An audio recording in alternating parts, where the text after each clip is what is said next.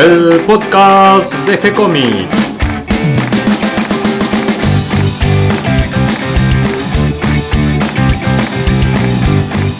Muy bienvenidos a un nuevo episodio de G-Comics, el podcast donde hablamos de todas las técnicas necesarias para realizar un cómic, cómo dibujar un manga y todo el conocimiento requerido para dibujar esa historieta que tenemos dando vuelta en la cabeza.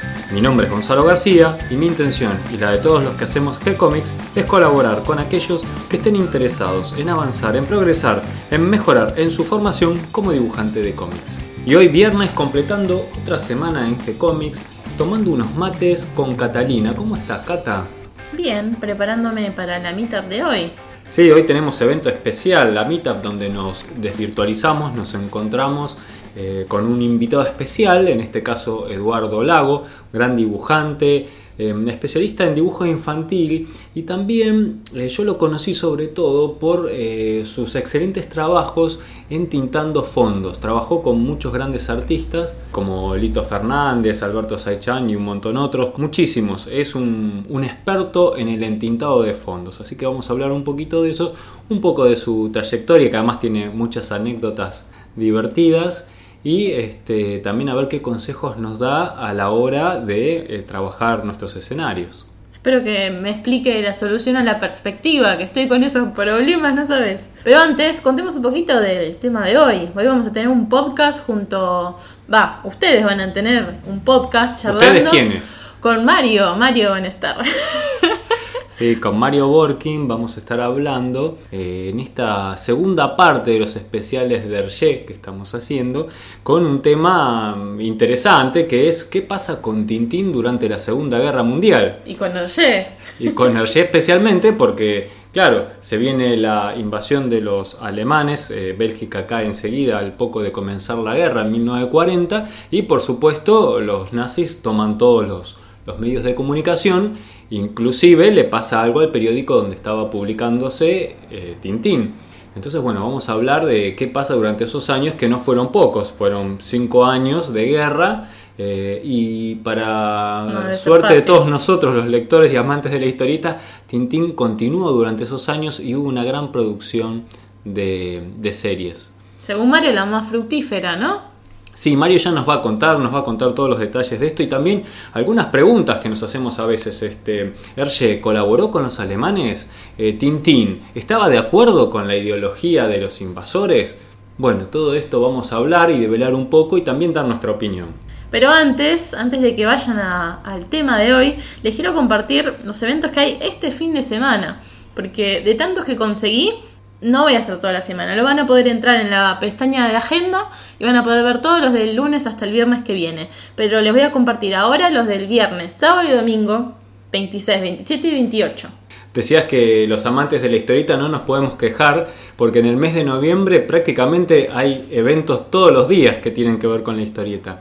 Así que vamos a difundirlos, a contar un poquito de, qué trata cada uno y a medida que nos va llegando más información la seguimos compartiendo. Sí, nos pueden mandar si están en otro país, en México, en Chile, en Perú, en Uruguay, en cualquier lugar de habla hispana, porque no tengo muchos contactos conocidos en esos países, entonces no me llegan los eventos.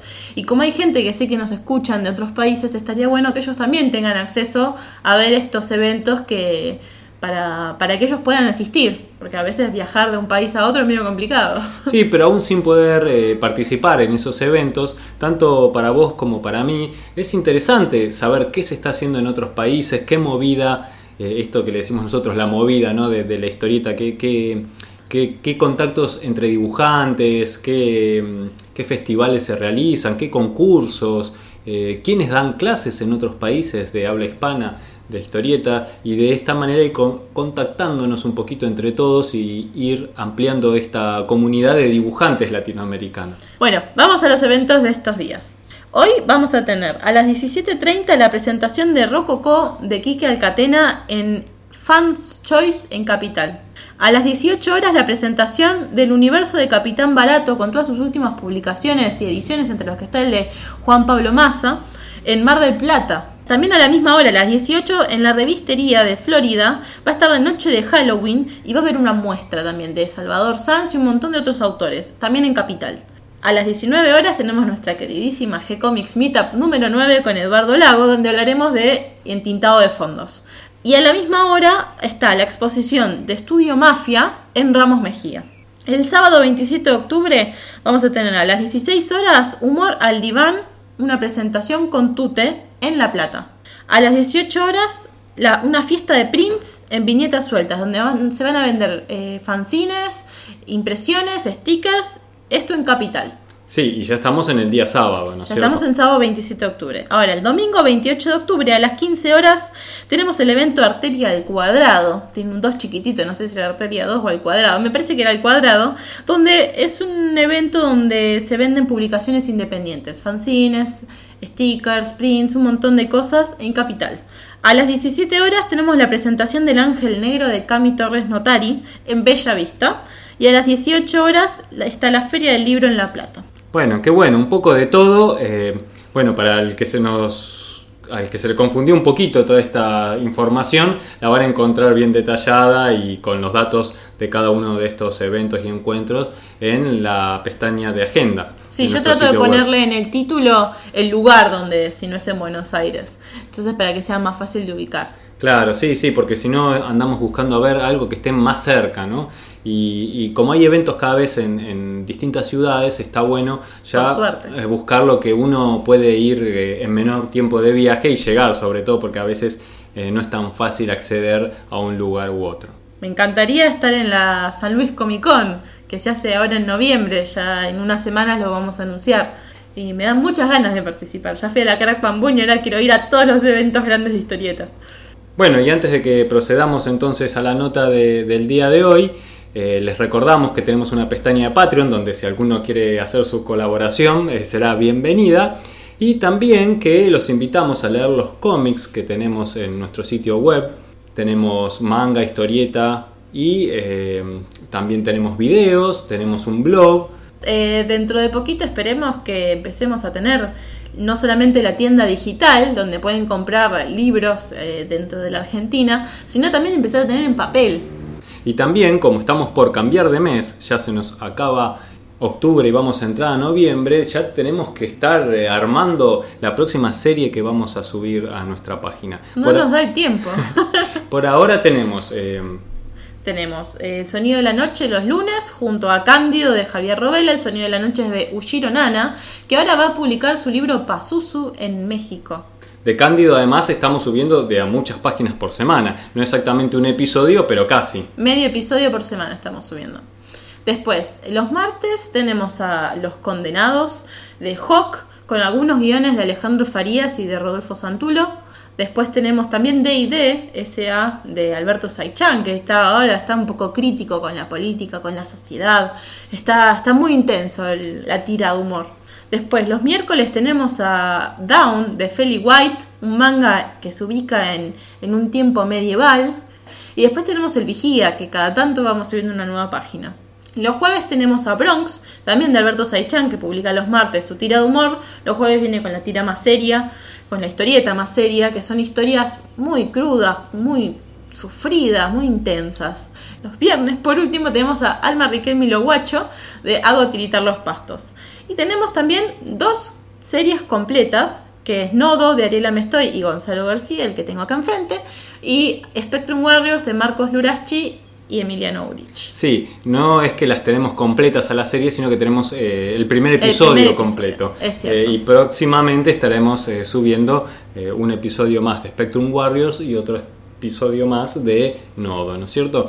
Eh, todas las semanas actualizando, subiendo más páginas y más para leer y para compartir con todos ustedes. Y ahora sí, ¿qué te parece entonces si nos vamos a conversar un ratito con Mario Working en esta segunda parte de la historia de Hergé y de Tintín y qué pasó durante la Segunda Guerra Mundial? Dale, los dejo. Si todo va correcto en la cuestión técnica, del otro lado de la línea me tengo que encontrar con Mario Borkin, nuestro experto en BD. ¿Cómo estás, Mario? Hola, ¿qué tal Gonzalo? Muy bien, ¿vos? Bien, continuamos con la parte 2 de nuestra saga eh, hablando de Hergé y su creación principal, Tintín o Tantan. Tantan. Ahí estuve viendo que, que veo que te lo han corregido, sí, porque yo no lo conocía las, las cosas de Rabier, que es Tantan Lutin, Lutin se escribe, y tiene razón la corrección, Lutin en, francés es eh, duende. Y estuve viendo los dibujitos y es cierto que aparte del nombre tiene cierta eh, ¿no? características similares. Así que, sí, por lo menos en algunos dibujos, eh, además del nombre, hay alguna inspiración en el trabajo previo de Benjamin Rabier, ¿no es cierto? Pensemos que, la sensación. que estos dibujos de los que estamos hablando, que hablamos como una de las influencias al momento de crear Tintín, eh, estamos eh, ubicados hacia fines del siglo XIX, eh, o sea, bastantes años antes, casi 40 años, 30 antes de la creación. y pico. Por otro lado, tampoco inhabilita porque que personajes se parezcan, incluso las historias no tienen absolutamente nada que ver, o sea que como que pueden haber inspirado, sí, pero bueno, no es que es una copia, claramente. No, y yo lo atribuyo más bien a esas influencias, esas lecturas que uno va teniendo, que va acumulando y van quedando en algún sector del cerebro. Y cuando uno se pone creativo, que uno cree que inventa de la nada, en realidad toda invención que viene a nuestra cabeza, toda creación, está sustentada en toda nuestra experiencia previa, o sea, nadie puede crear de la nada. Así que pienso que al momento de pensar eh, le habrán venido imágenes, nombres a su cabeza. Sí, y eso está contemplado hasta en la ley de, derecho de autor, o sea, eh, como digamos, de alguna manera una cosa involuntaria, que no, no intenta hacer copia, sino que es una influencia que queda y uno no la reconoce como, como una cosa externa, puede ser, y de hecho se toma se toma como válido. Y, sí, puede ser perfectamente. En el episodio eh, anterior hicimos un recorrido por la infancia de Hergé, eh, sus primeros eh, dibujos, sus primeras tiras, su experiencia con los Boy Scouts, hasta sus comienzos en el periódico Le Vingtième Siècle. ¿Lo dije bien, Mario? Le Vingtième Siècle. Le Siècle. Qué difícil que es el francés. es complicado, sí, eso yo tampoco lo pronuncio muy bien, así que no nos van a matar, pero bueno. Eh, sí, lo que podemos resumir es que no tuvo una infancia fácil. Yo creo que algo pasó.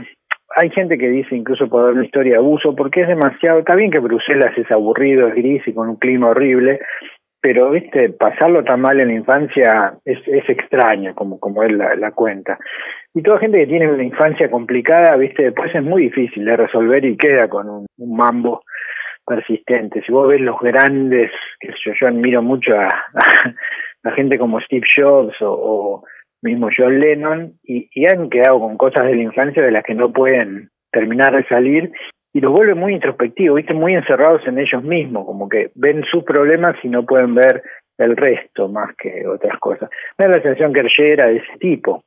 Es posible y, tal vez su actividad creativa a través del dibujo y a través de contar historias con, con los cómics, eso le sirvió como para canalizar también un poco su mundo interior hacia afuera.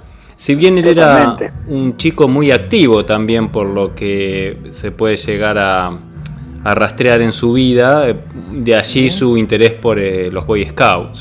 Sí, creo que su, su, su, imagen, digamos, su parte más linda de la infancia la, la reflejan, como dicen ellos, los scouts, muy cómico que los franceses pronuncian Boy Scout, este, y, y Tanta, si bien es un reportero, tiene toda la, impronta, ¿no? De, de Totor, o sea, un Boy Scout con, con todas las, lo que eso implica, ¿no? Y creo que digamos, él, él lo creía realmente, la cosa así de, de, la aventura, pero también de la justicia y de, viste, como los scouts representan lo mejor de las personas, en teoría. Y, creo que él realmente vivía más en esa época a través de Tantan que, que lo que él mismo vivía en su vida, ¿no? Su vida era bastante complicada. Que tampoco era tremendamente religioso, viste, cuando conoce a este, el padre Valés, él como que se pone un corset así de religión católica de derecha, qué sé yo, porque bueno, le ordena la vida, pero la verdad que eh, es clarísimo que podemos hablar que en los 60 él se libera de todo eso y demuestra que fuera interesaba más, digamos, el arte pop, eh, el taoísmo, o sea, cosas que realmente lo eh, no, no responden a, su, a sus orígenes así medio artificiales y que le trajeron un montón de problemas, ¿no? Esos orígenes. Habíamos eh, ya recorrido las primeras publicaciones de Tantan eh, comenzando con eh, Tantan en el país de los soviets. También recordamos la publicación de Kik Fluk, no sé si también lo pronuncié bien. Y... Kik Fluk, que él lo pone también como para matizar un poco para el, de Petit yo tampoco. Eh, hablamos de Tintín en América, hablamos de los cigarros del faraón, de su casamiento, del loto azul y cómo conoció a Chang Chong Shen. Sí, sí, sí, ese fue una de las primeras bisagras importantes porque es, eh, digamos, eh, la visión por ahí más universal y, entender más a la gente y, abrirse a otras culturas es, es, influencia de este amigo Chang. Y, creo que a partir de ahí él, se toma más en serio, digamos, la, investigación y, el estudio y también un poco más, viste, que lo lleva a la perfección de, de que todos los detalles estén, digamos, lo más perfectos posible. Sí, su obsesión por la documentación. Exacto.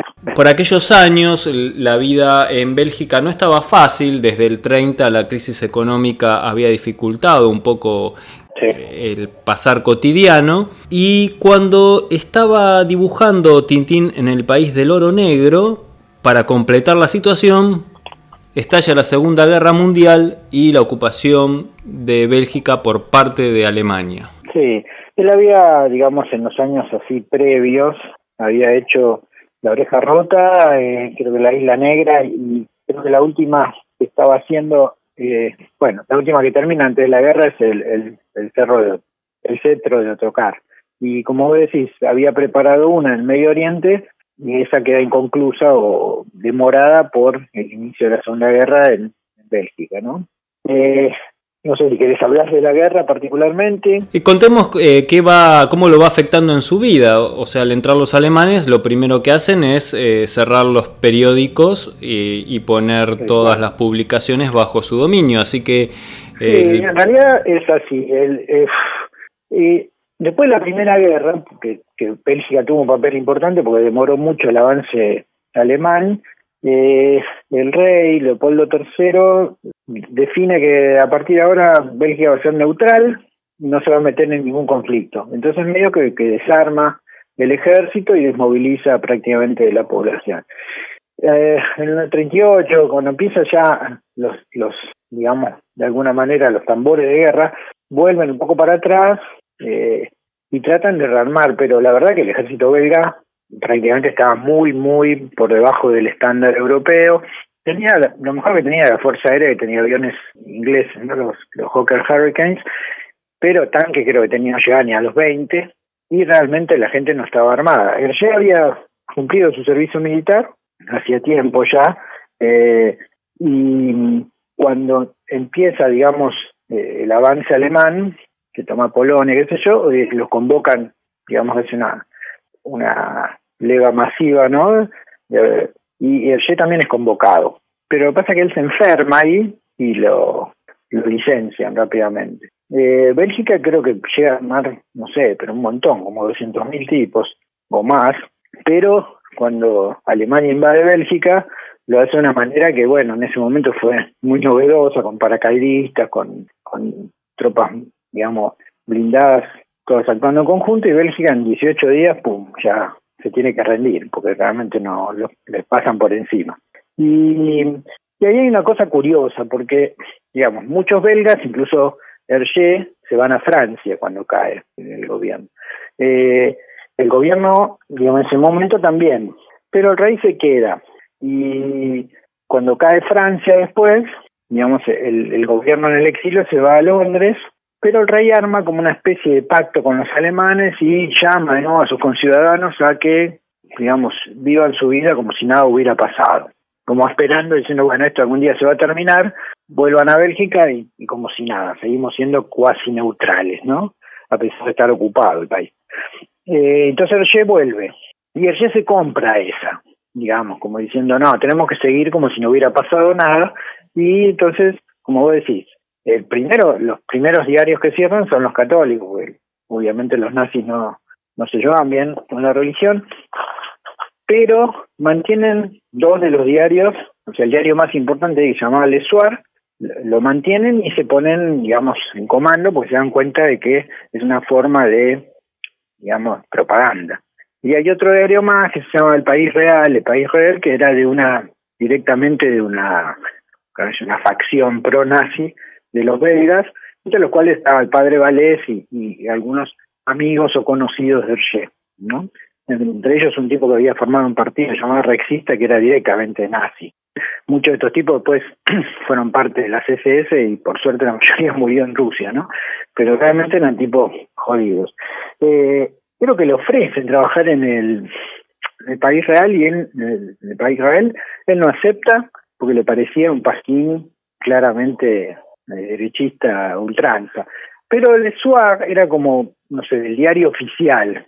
Y el medio que, digamos, la compra esa porque le ofrecen la posibilidad de seguir haciendo lo mismo que hacía el lectivo Antiam, ¿no? O sea, eh, publicando eh, tan y encima con mucho más eh, llegada, porque el, diario tenía mucho más tirada. Y él lo que es, digamos, lo que el problema y que mucha gente se lo advierte es que si bien Tantan no tiene para nada, o sea, porque una cosa que se puede decir es que vos podés dudar de Hergé si querés, pero de Tantan no. Tantan no es una figura que puede ser identificada con los nazis de una manera, es más, todo lo contrario. Y podemos hablar que muchas de sus aventuras son prácticamente críticas al régimen nazi. Pero, claro, el problema es que salía en el diario donde aparecían las noticias de los triunfos alemanes. Entonces, era visto como una colaboración, por más que en sí las aventuras de Tantán no eran colaboracionistas. Sí, un poco el argumento para achacarle sus, sus, sus colaboraciones sería que con la publicación de las tiras de Tantán, él colaboraba a la venta del diario o a la popularización del diario. Eh, es un argumento un poco rebuscado, lo que queda clarísimo es que Hergé en ningún momento fue colaboracionista en el sentido de ni de prestar información ni de colaborar activamente con la ocupación nazi, eso creo que está de más. Pudiera ser acusado de, en ese momento el tipo era claramente realista porque él seguía a la monarquía, y era de derecha, porque bueno, estaba todo en ese ámbito el padre Valdés, eh, y que podría incluso ver a los nazis como el freno del comunismo, como lo vendían ellos, ¿no? Y que no eran tan malos como los comunistas, claramente Ergen denunció gente, uno le hubiera gustado que hubiera hecho lo contrario, ¿no? Que como, qué sé yo, no se hubiera ido a Londres a pelear en Royal Navy o como, eh, qué sé yo, Charlie que se negó a hacer el trabajo forzado y por eso lo condenaban un año en Alemania, pero bueno, Hergé no era ese tipo, era más grande, qué sé yo. Eh, y él yo creo que se, encerró y no vio lo que pasaba, claramente, o sea, le, pudo creer eso. Lo que él reconoce, lo, lo que él reconoce un poquito más adelante es que él simpatizaba con ciertas ideas, o sea, ciertas ideas que se habían establecido en la sociedad europea de aquella época, que eran eh, ideas eh, muy de derecha, eh, con ciertas ideas él comulgaba, lo cual no quiere decir ni que estuviera de acuerdo con todas las ideas, ni menos que estuviera de acuerdo con la aplicación práctica que se hizo por parte de la Alemania nazi. Eso ya es otra cosa muy distante. Claro, y por ahí, bueno, eso es un punto atacable, qué sé yo, hubo mucha gente que pensaba como él en cuanto la monarquía y la derecha, que, que fueron héroes de la resistencia. De hecho, el que lo salva a él es uno así. Eh, y bueno, uno le puede machacar esa falta de compromiso con la realidad. Eh, qué sé yo, hay mucha gente que lo considera un colaboracionista, yo creo que es extremadamente, digamos, exagerado, pero bueno, siempre le quedó eso, él mismo confesó que bueno, sí, que él como que no, no se dio cuenta en ese momento, y bueno, y yo creo que lo que lo salva hay dos cosas que lo salvan. Una es Tantán. Es claro que Tantán es todo lo contrario. La, y de hecho, no sé si te acordás, en el Loto Azul, él denuncia la, la, eh, influencia japonesa, el lío que estaban haciendo en China para invadirlo. Y eh, antes de la guerra, el, cetro de tocar es una clara alusión, digamos, a la anexión de Austria y Checoslovaquia por parte de Alemania. Él cuenta en una entrevista que en el centro de Tocar hay una parte que Tantán se escapa con un avión, Borduria, que sería el país, eh, el nombre que le pone Alemania, de hecho tiene un indicador que, se que es la mezcla de los nombres de, de Mussolini y de Hitler, ¿sí? se llama Musler, y, y él dibuja un Messerschmitt de F-109, y, y él cuenta que, digamos, tiene una visita en el en el, en el coso de alguien que, que aparentemente era belga, que trabajaba en, no sé, en la prensa, y se pone a hablar y dice, este que dibujaste acá es un Messerschmitt, sí, sí, sí, y como que le tira la onda ahí, sería bueno que no, no pongas este tipo de detalles, le dice. Y después él se enteró que el tipo era un, un espía alemán que trabajaba ahí, que es el, lo único que le marcaban. A partir de ahí él se queda lo suficientemente susto como para no meterse demasiado. Y después fíjate que cuando empieza la ocupación, todas las aventuras de Tantan pasan en tono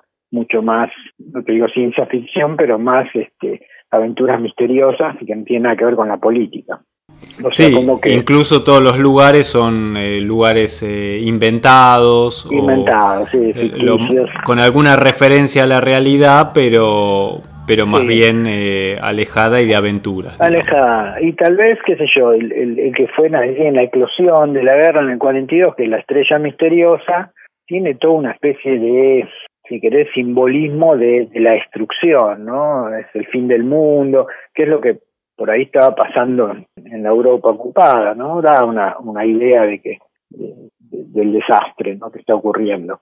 Eh, pero bueno, él sigue trabajando prácticamente toda la guerra en, el usuario y ahí nacen encima, no sé, por lo menos dos series de álbumes que son de lo mejorcito que ha hecho. Que son, viste, después de la estrella misteriosa, en el 43, 44 sacan, ahí empieza a sacar dobles, que es el, el, el secreto del unicornio, que se continúa con el, con el tesoro de Racamar el Rojo, y después ya, digamos, ya llega el 44, bueno, en realidad el otro, la otra serie doble ya es después de la guerra, después del interregno, pero digamos, para mí, esos dos, el, secreto del unicornio y el Rojo, a mí es el que más me gusta. Me parece brillante lo que hizo ahí. Eh, pero claro, en el 44, digamos, este, eh, Bélgica es liberada. Hay que decir que Bruselas y Amberes creo que fueron de las de las ciudades belgas que más este, se opusieron al régimen, a pesar que toda Bélgica en realidad está bastante anexada a la, a la estructura alemana de funcionamiento. Pero, digamos, hubo resistencia. Debemos mencionar, yo creo que son dos cosas interesantes de la guerra. El gobierno en exilio se fue a Londres y muchos de los combatientes belgas que perdieron, digamos, en la guerra, se evacuaron en Dunkerque junto con los el resto del cuerpo expedicionario inglés y francés.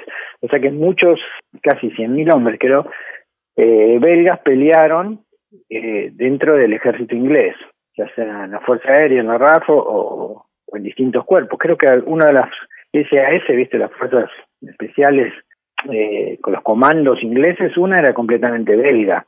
O sea que siguieron peleando. Y lo más interesante es que ahora del Congo.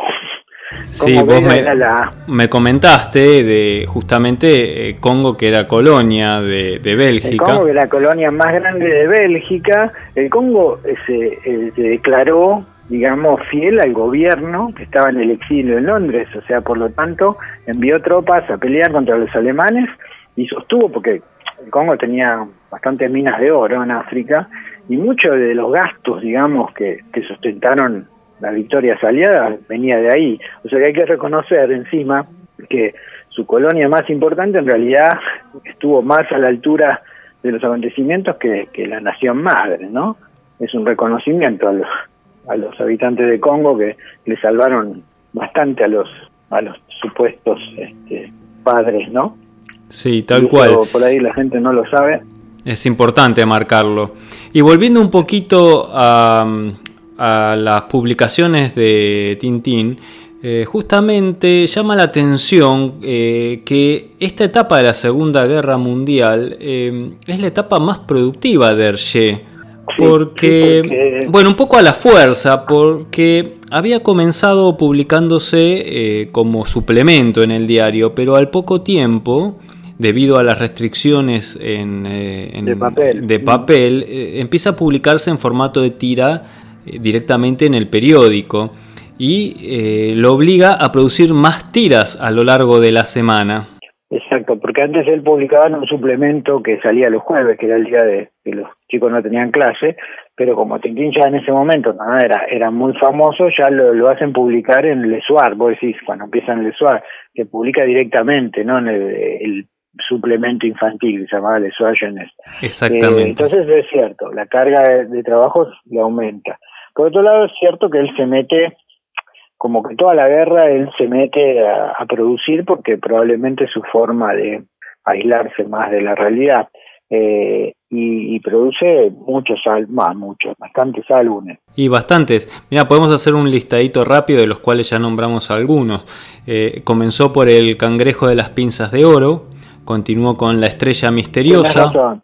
Ese habría que nombrarlo en especial, y es interesante porque es el 41, me parece. Es ahí aparece digamos, otro alter ego, después esto sería interesante, pero yo creo que la vida de Hergé se puede reflejar en Tantán, viste, como el tarot, como decía Jung, refleja toda la, la evolución de la psiquis humana. Y él es, el, los primeros eh, álbumes de él, él se considera Tantán por el espíritu scout. Pero en el 41, que es cuando ya tiene toda la crisis esta, bueno, se adapta a esta circunstancia, aparece el capitán Haddock. Claro, aparece eh, en El Cangrejo de las Pinzas de Oro por primera vez. Exactamente, y este es un álbum bisagra por eso. Yo, particularmente, eh, creo que si hay un personaje que le puede hacer eh, sombra a Tantá es Haddock. y creo que mucha gente le gusta más Haddock. Mucha gente, incluso tintinólogos, asumen que Haddock es la versión eh, fallida, digamos, de Hergé, que empieza a reconocer sus fallas, ¿no? Tantán es bastante inmaculado, eh, pero Haddock ya tiene todos los, las fallas más humanas, ¿no? Es borracho, es irresponsable, qué sé yo. Temperamental. Eh, temperamental, sí, sí, y, pero no justamente eso creo que lo hace adorable, porque eh, aún así tiene todos los rasgos de valentía y de audacia eh, incluida, ¿no? Mi hija me parece el personaje de toda Sí, sí, es muy divertido además. Aparte es muy divertido, muy, muy divertido. Eh, y mucha gente asume que, digamos, la madurez de, de Hergé pasa de Tantan a Haddock y que Haddock ahí es el reflejo de esta época. Eh, Vos sabés que igual, eh, tal vez alguien pueda eh, observar que no, que hay un álbum anterior en el que aparece el Capitán Haddock. Y es cierto, pero esa aparición, que creo que es en Los cigarros del faraón, es, lo hace aparecer posteriormente, cuando se relabora las tiras, claro para, para la versión color en álbum, ahí se agrega eh, una pequeña aparición del Capitán Haddock. Claro, pues yo me acuerdo en, el, en, Los Cigarros de Faraón, el, que sí, digamos, aparece en, en, Los Cigarros de Faraón es, un famoso eh, comerciante de todo, que es Oliveira Figueira. Eh, y y creo que también, me parece que ahí aparecen, ¿no? Hernández y Fernández, los, los Dupont. Creo que, sí. sí, sí. Eh, creo que aparecen. Lo que tiene divertido es eso. Y, y, hay una versión más bien prototípica de, de cómo se llama Tornasol, el profesor Sarcófago. Pero este ahí creo que donde aparecen eh, sí o sí en la primera versión ya eran los Dupont y, y, Oliveira, este, el comerciante que después vuelve a aparecer. Bien, eh, continuamos.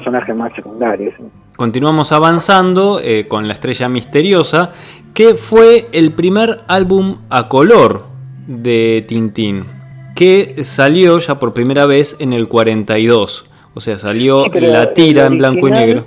Ah, claro, el original era en blanco y negro. Exactamente, pero se publica recopilado por primera vez y a color en el 42. Por lo menos esa es la información que encontré. Sí, después hacen una, en los 60 hacen la versión más este, definitiva. Mucha gente sigue pensando que la versión en blanco y negro es la mejor, que fue medio modificada. Viste que las planchas en blanco y negro tenían diferente numeración, eran menos. Cuando empiezan a sacar en color, eh, tienen que reducir las, creo que las reducen de yo no me acuerdo bien cómo era el formato, pero tienen que como que achicarlas y alguna gente que yo no leí la versión en blanco y negro dice que tiene, digamos, cosas mejores en, en blanco y negro.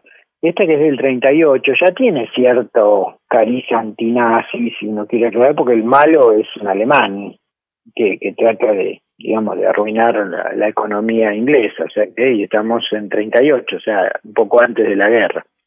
Eh, y, y tiene mucho ya de policial, ¿no? Ahí, eh, siempre se le, le dice, Tantán es reportero, pero jamás escribió nada. Es cierto, no, es verdad, nunca leemos sus notas, siempre seguimos sus investigaciones, más de detective que de periodista. Es un detective, claramente, y esta es una historia policial, que la Isla Negra, que es muy buena. Eh, sí, después hace el cetro de tocar, que ya es, cuando, digamos, en, cuando, en plena guerra mundial, que ya te digo, es, es bastante, denuncia bastante esta anexión, y después sale con la con las, el cangrejo de las pinzas de oro en el 41, que es donde aparece, eh, como se llama, Haddock. Claro, y ya publicando en Lesuar. Continúa La Estrella Misteriosa y luego El Secreto del Unicornio. Claro, ahí ya en el 43, acá, eh, 43-44 sale este álbum doble en dos álbumes, que es El Secreto del Unicornio. Eh, que está dividida en dos porque era larga, ¿no? Con el, tesoro de Rackham el, rojo. Y hace su aparición por primera vez el profesor Tornasol en esa historia. Exactamente, que es la otra genialidad. Sí, a, mí me divertía muchísimo el profesor Tornasol. Sí, sí, sí, sí, sí, es muy divertido. Igual. Mr. Magoo. claro, sí, es verdad. Eh, em, igual a mí donde, donde me parece realmente alucinante es en el vuelo 714 a Sydney. Eh, ahí se luce el profesor Tornasol, llega a su clímax, creo, y es maravilloso. Sí, a mí me gustan los de la luna, que también es importante. Es verdad, es Sí, sí, es un personaje que es genial. Acá también hay que reconocer que eh, hay que acordarse que en el 42 él conoce a, a un personaje para mí cambia muchísimo la forma tanto de narrar como de dibujar. Un tanque es eh, Jacobs. Claro, lo este, conoce en, en, la representación de una obra de teatro de justamente de, de, Tintín. Él hacía las escenografías y eh, lo invita a sumarse a su equipo justo cuando empieza a preparar los, los álbumes. Claro.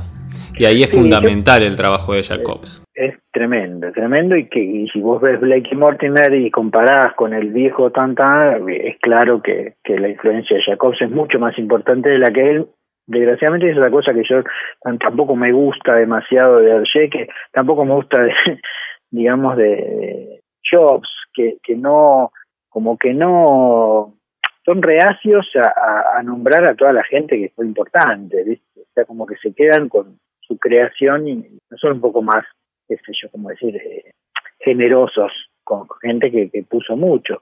Eh, y, bueno, ¿qué va a ser? Es así, te guste o no, es así. Incluso aporta ideas Jacobs al guion de las siete bolas de cristal y también en la historia del Templo del Sol.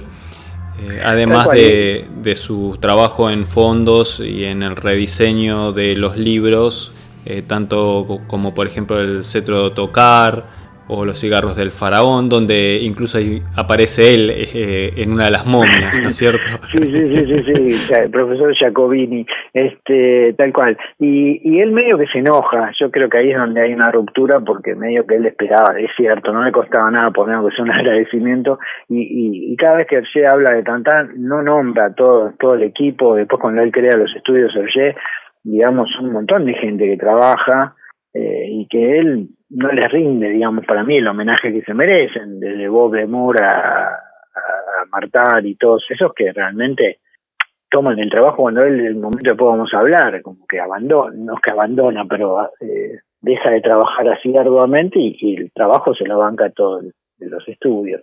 Y así vamos avanzando en, en esta Segunda Guerra Mundial, en la Bélgica ocupada, y llegamos a septiembre del 44, donde los aliados eh, liberan a Bélgica y eh, nuevamente eh, cambio de manos de los medios de comunicación. Claro, sí, ni bien es liberado Bruselas, claro, lo primero que hacen es todos los tipos colaboracionistas los arrestan y obviamente el ESUAR, que era el diario manejado por los alemanes, caen todos presos, incluido el Che.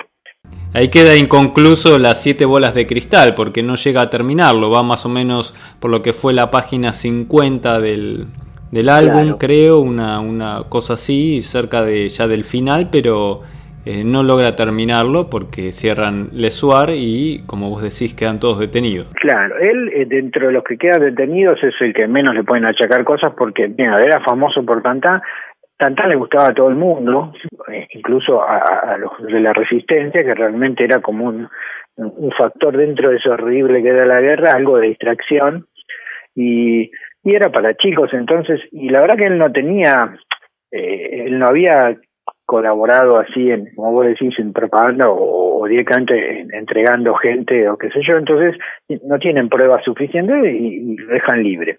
A pesar de que lo vuelven a arrestar varias veces, eh, y lo que sí pasa es que, bueno, entra en la lista negra, porque le guste o no, estaba en el diario de, los alemanes. Entonces ahí, como vos decís, queda inconcluso eso y se queda sin laburo. Eh, es interregno, digamos, hasta el 46, eh, y tiene que subsistir de otra manera. Y él medio que se enoja, eh, pero ahí no tiene razón de enojarse, ¿viste? pero él lo considera como que él no hizo nada y considera una aberración que lo que lo condenen por no haber hecho nada porque él llega a decir en una entrevista a Vista Sadul, le dice, bueno, pero es como si yo hubiera sido chofer de micro, dice, ¿entendés? O sea, y seguí trabajando en lo que yo hacía. Pero no es lo mismo. no, no es, no es lo mismo porque es un medio de comunicación, justamente, donde se transmiten ideas y donde el trabajo de él iba junto con otras notas e información de opinión y, con ideas de otros que de alguna manera estaba acompañando. Ese era el y aparentemente él recibió una carta en el 41 o 42 de alguien que le dice un poco eso, digamos que él es un admirador y le considera genial y qué sé yo, pero no le parece bien lo que está haciendo, que por favor lo reconsidere porque de una manera estaba ayudando a difundir la cosa alemana. Y en medio como no le da bola y él se, se cierra ahí, pero eso es una mancha, yo creo, y ahí no, no estuvo bien, eh, claramente, qué sé yo, no sé. Pero bueno, Incluso en esta etapa, al final de la guerra, cuando él se queda sin trabajo y tiene todas estas dificultades y estas acusaciones, eh, empieza a evaluar la posibilidad de irse a trabajar a otro país. Y entre esos países que está evaluando por unas cartas... No, era entre los países, él ya estaba definido venirse acá. O sea, él, él pensaba en Argentina. Venirse a la Argentina. Sí, no hablo muy bien de la Argentina entonces porque, digamos, es cierto que toda la gran migración de posguerra que venía de esa zona incluía varios nazis, ¿no? Ha traído, va, le guste o no, yo no, no quiero meterme en la política, pero digamos, eh, permitió en el mejor de los casos que viniera gente que después, bueno, fue eh, acusada acá de crímenes de guerra, o sea que vinieron muchos alemanes pro-nazis o nazis. Y digamos, en un destino que era friendly en ese sentido. También no habla bien Ye, que se venga acá justamente por eso. Eh, qué yo, eh, hubiera sido interesante para nosotros, porque completaríamos los cuatro haces, ¿no? Porque tuvimos a Bosini, a, ¿cómo se llama? A, Hugo Pratt, con él serían tres de los grandes, y después que, se pongan a, García López, ¿no? Eh, este, hemos tenido, pero estuvo por venir acá. Después la cosa quedó quedó truncada porque en el 46, digamos, el que lo redime, y eso también habla un poco a favor de él, como diciendo que no fue tan como lo acusaban de colaboracionista, que es este, un, justamente un héroe de la resistencia, que también era de, derecha, digamos, pero que realmente peleó contra los nazis, que es Raymond Leblanc, eh, y que él lo, lo va a buscar para, digamos, que él trabaje en, en un, una publicación que quería hacer para chicos, de una manera para competir con el Journal Spiegel, que era el Journal Tantan. Y tan es así que, bueno, lo nombran con su creación, porque la verdad que yo no puedo decir cualquier cosa, pero que Tantan es tal vez la, la creación más importante de la BD, que creo que nadie le, cabe la menor duda. Es cierto, es cierto. Eh, hay que acordarse que Leblanc, eh, digamos, eh, si bien el journal llama Tantan, recluta también otros dibujantes importantes y ahí uno de los principales es eh, eh Jacobs, eh, junto con Lodi, que era un amigo de él, y Melkebeck, que era, que era otro también dibujante de Jarman, este, la, casi todos los personajes del de journal Tantan, de los cuales los más importantes claramente son Tantan y Blake y Mortimer. Es cierto, es cierto. Pero en el 46, claro, él, digamos, lo que, lo que lo saca así del exilio es eh, la nota de digamos, de apoyo de Leblanc que convence, digamos, justamente a los censores de esa época eh, lo limpia, digamos, limpia su nombre y, con eso Hergé vuelve a trabajar. Bien, podemos decir entonces que Tantan lo salvó a Hergé, como habíamos dicho un poquito más adelante. creo que claramente es así. Creo que mismo lo que se puede decir para salvarlo a Hergé también mismo, que, que Tantan es su, alter ego, viste que después a, través del Chang'e tiene acceso a, al, a la cultura china y al taoísmo especialmente, Viste que el, símbolo del Tao es esa monada que es un círculo eh, partido en una parte con una S, en parte negra y parte blanca, que a su vez tienen un pedacito blanco-negro en cada uno, que se ve en la bandera de Corea.